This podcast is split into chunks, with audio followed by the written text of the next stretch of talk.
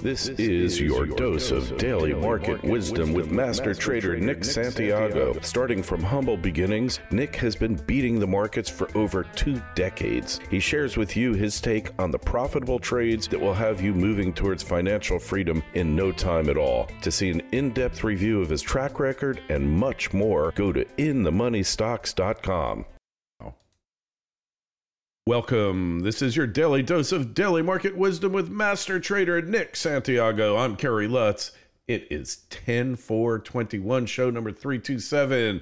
So this morning, it's Monday, and tech is under pressure, Nick. Yeah, everything's under pressure, but tech especially. NASDAQ is down over 2.3% as we speak. The NASDAQ 100 down about 2.4%. It is ugly out there. Uh, bond yields are obviously a little bit higher today. They're only up a little over a basis point, but it doesn't matter. Technology seems to be really, really lagging. And and right now, I, I have to say, stocks like Alphabet, Apple, Facebook, Amazon, Microsoft, they're all down sharply. And uh, again, it looks like anytime yields tick up just a little bit, the selling pressure just comes into this industry group. And I would avoid technology right now completely. I think um, yields have a long way to go to the upside, even though I don't think they're going to take off right now. Just down the road, they will. And um, I have to say, I would just avoid tech at all costs, and you know, even get short if you get a setup on the charts. All right, so we got to talk about nat gas here. It's something that you and I talked about. We called it long before it happened. Once we saw it start breaking through four bucks, and then eventually hit five, we knew uh, this was the uh, this was the commodity to watch. It uh, had a pullback, two pullbacks last week. Uh, broke six bucks on the downside. It had been up to six twenty nine. That's on the nearest future and futures contract. So now it's back at it again. It looks like it's getting ready to break through six again. Yeah, I went up there, uh, got pretty close. Right now, it's sitting at around 585. The one thing about nat gas that everybody should know is that the bigger time frames are long in the tooth. But what it did last week, it worked off an overbought condition on the daily chart. So that's why you have to watch all of these different time frames. But you had those two pullbacks, and they were pretty big.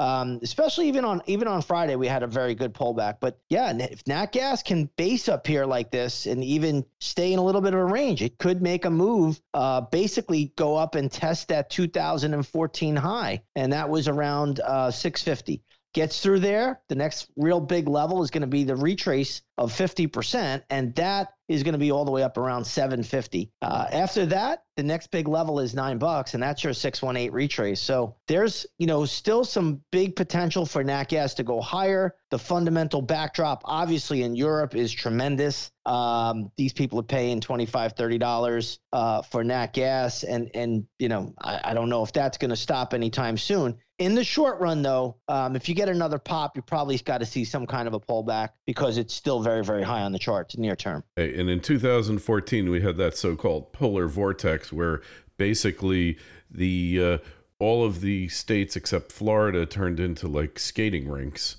overnight. That's right. That's right, the polar vortex.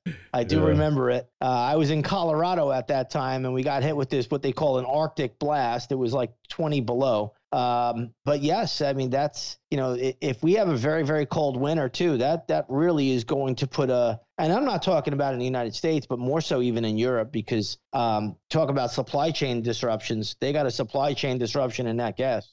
Nick, if we have a slightest cold winter in the Midwest and in the Northeast, it'll zoom past ten bucks. There's not even a question about it. Uh, it's going to shoot up because what happened, and it, it affects everything I've written about this. You just got to go over to financialsurvivalnetwork.com and look at it.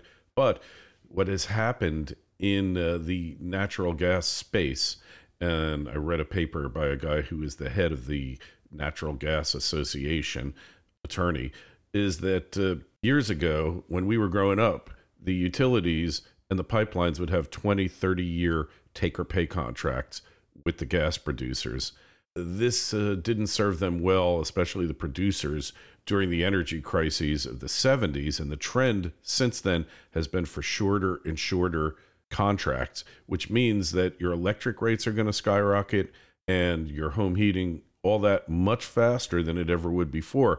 You might have three to five year contracts now.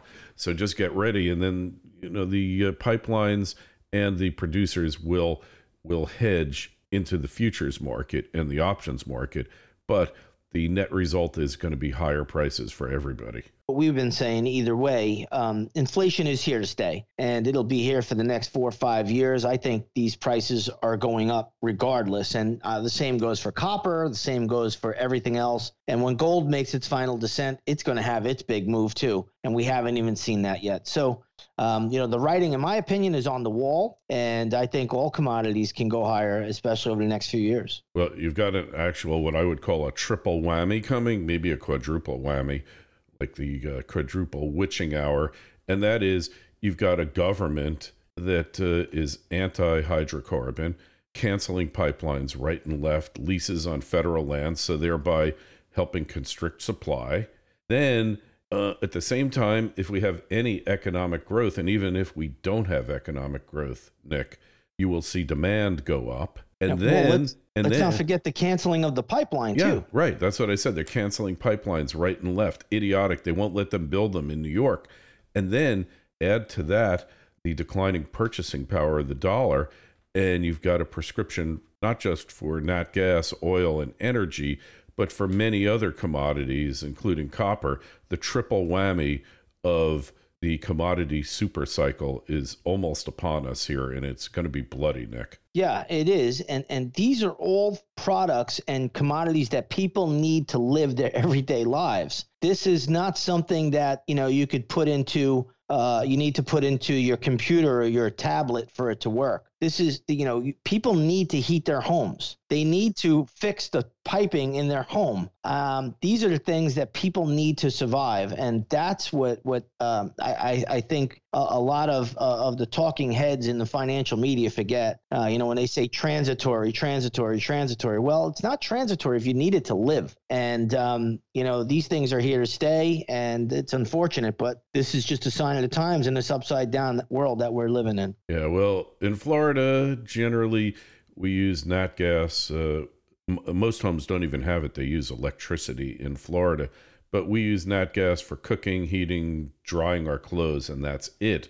And we have very little heating in, required in Florida unless we get cold snaps, which happen every couple of years. I mean, I've gone years without putting my heat on, Nick, but you know, I'm spending 40 bucks a month now. I expect it fully to go to 100 within the next 3 years easily and uh, electric will go up probably 50% in the next five years. It's, it's baked in the cake here, Nick. It is. And I agree with that. I agree. it's already baked in the cake because I see the bills every month myself and I already see the, the increases and these are not the big increases yet. Oh, so, you know, that, that's, yeah they're still on the contracts. That's so. right. And w- when the big increases take place, people are going to be in for a real sticker shock, and that's happening, and um, that's going to affect the economy, especially when we get into 2022. And uh, and gasoline at the pump. Expect to pay five bucks because we've got this glorious electrification future that's being uh, peddled like uh, snake oil to us. And don't get me wrong, I'm a proponent of electric vehicles. I just uh, think they create almost as many problems as they supposedly solve. But uh, gasoline, uh, same deal. No pipelines, no drilling on federal lands, all these things going to cut down supply. We've already seen it happen. Uh, the one countervailing force that actually is good is that because of higher oil and gas prices, more drilling on private lands, and higher production, uh, tens of thousands of nat gas wells, dry gas wells, had been shut in for close to a decade. Now they're going to be opened up again. So that'll help a little bit, but higher energy costs baked in the cake. So Bitcoin looks like uh, it's it's uh, doing something here, huh?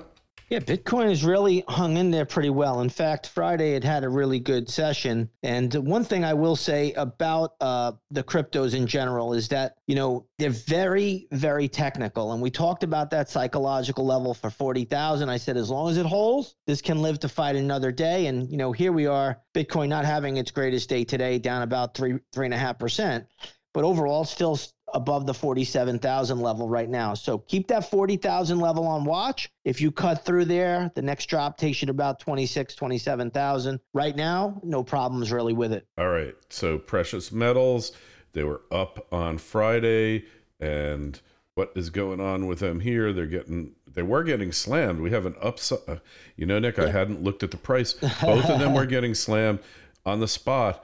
Gold is up 620, upside reversal. It, I think they'll still force it down by the end of the day. And silver's up 10 on spot.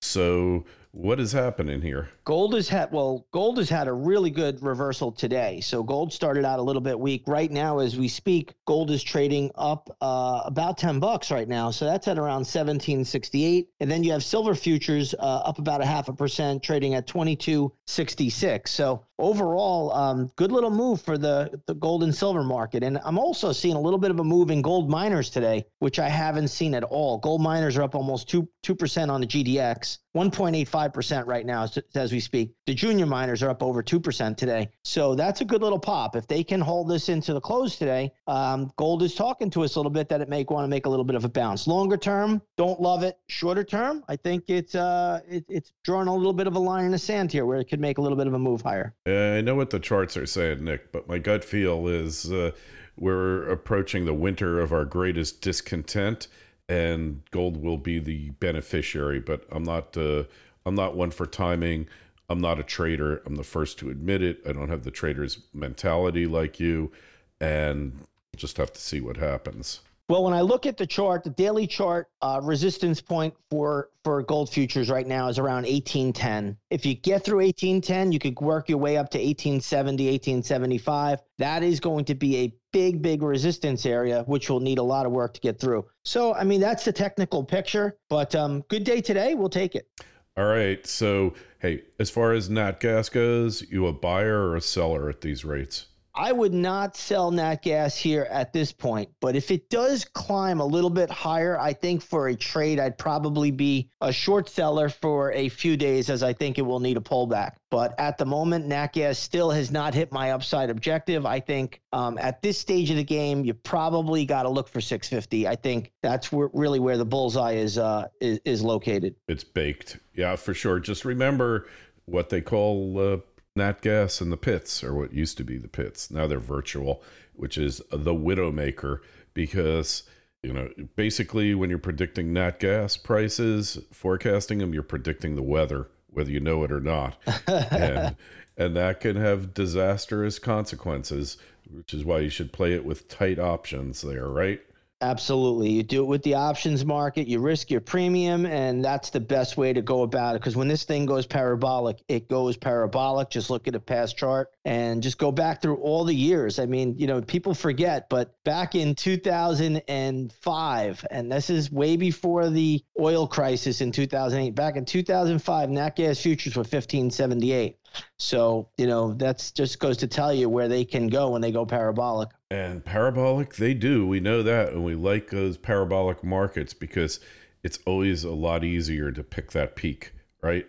You can pick it's, that peak pretty good. Yeah, once you get to it, once you get overly extended, your trick to picking that peak is to do it with an option. Give yourself some time on the clock and uh, just wait it out.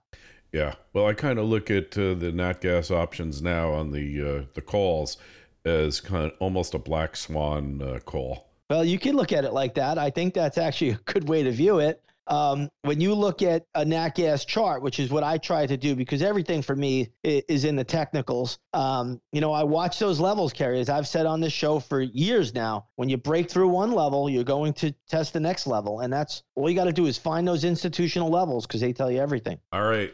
And on that note, uh, go over to inthemoneystocks.com, Nick's site see how he's been beating the averages for decades now. The Twitter feeds at ITMS, at Nick Santiago01, and at Kerry Lutz. Your emails always welcome. We'll get to, uh, we got a bunch of them in the hopper. We'll get to them later this week or early next week. KL at KerryLutz.com. That's it for today. We'll talk to you on Wednesday, Nick. Thank you. This is your dose of daily market wisdom with master trader Nick Santiago. Starting from humble beginnings, Nick has been beating the markets for over two decades. He shares with you his take on the profitable trades that will have you moving towards financial freedom in no time at all. To see an in depth review of his track record and much more, go to InTheMoneyStocks.com.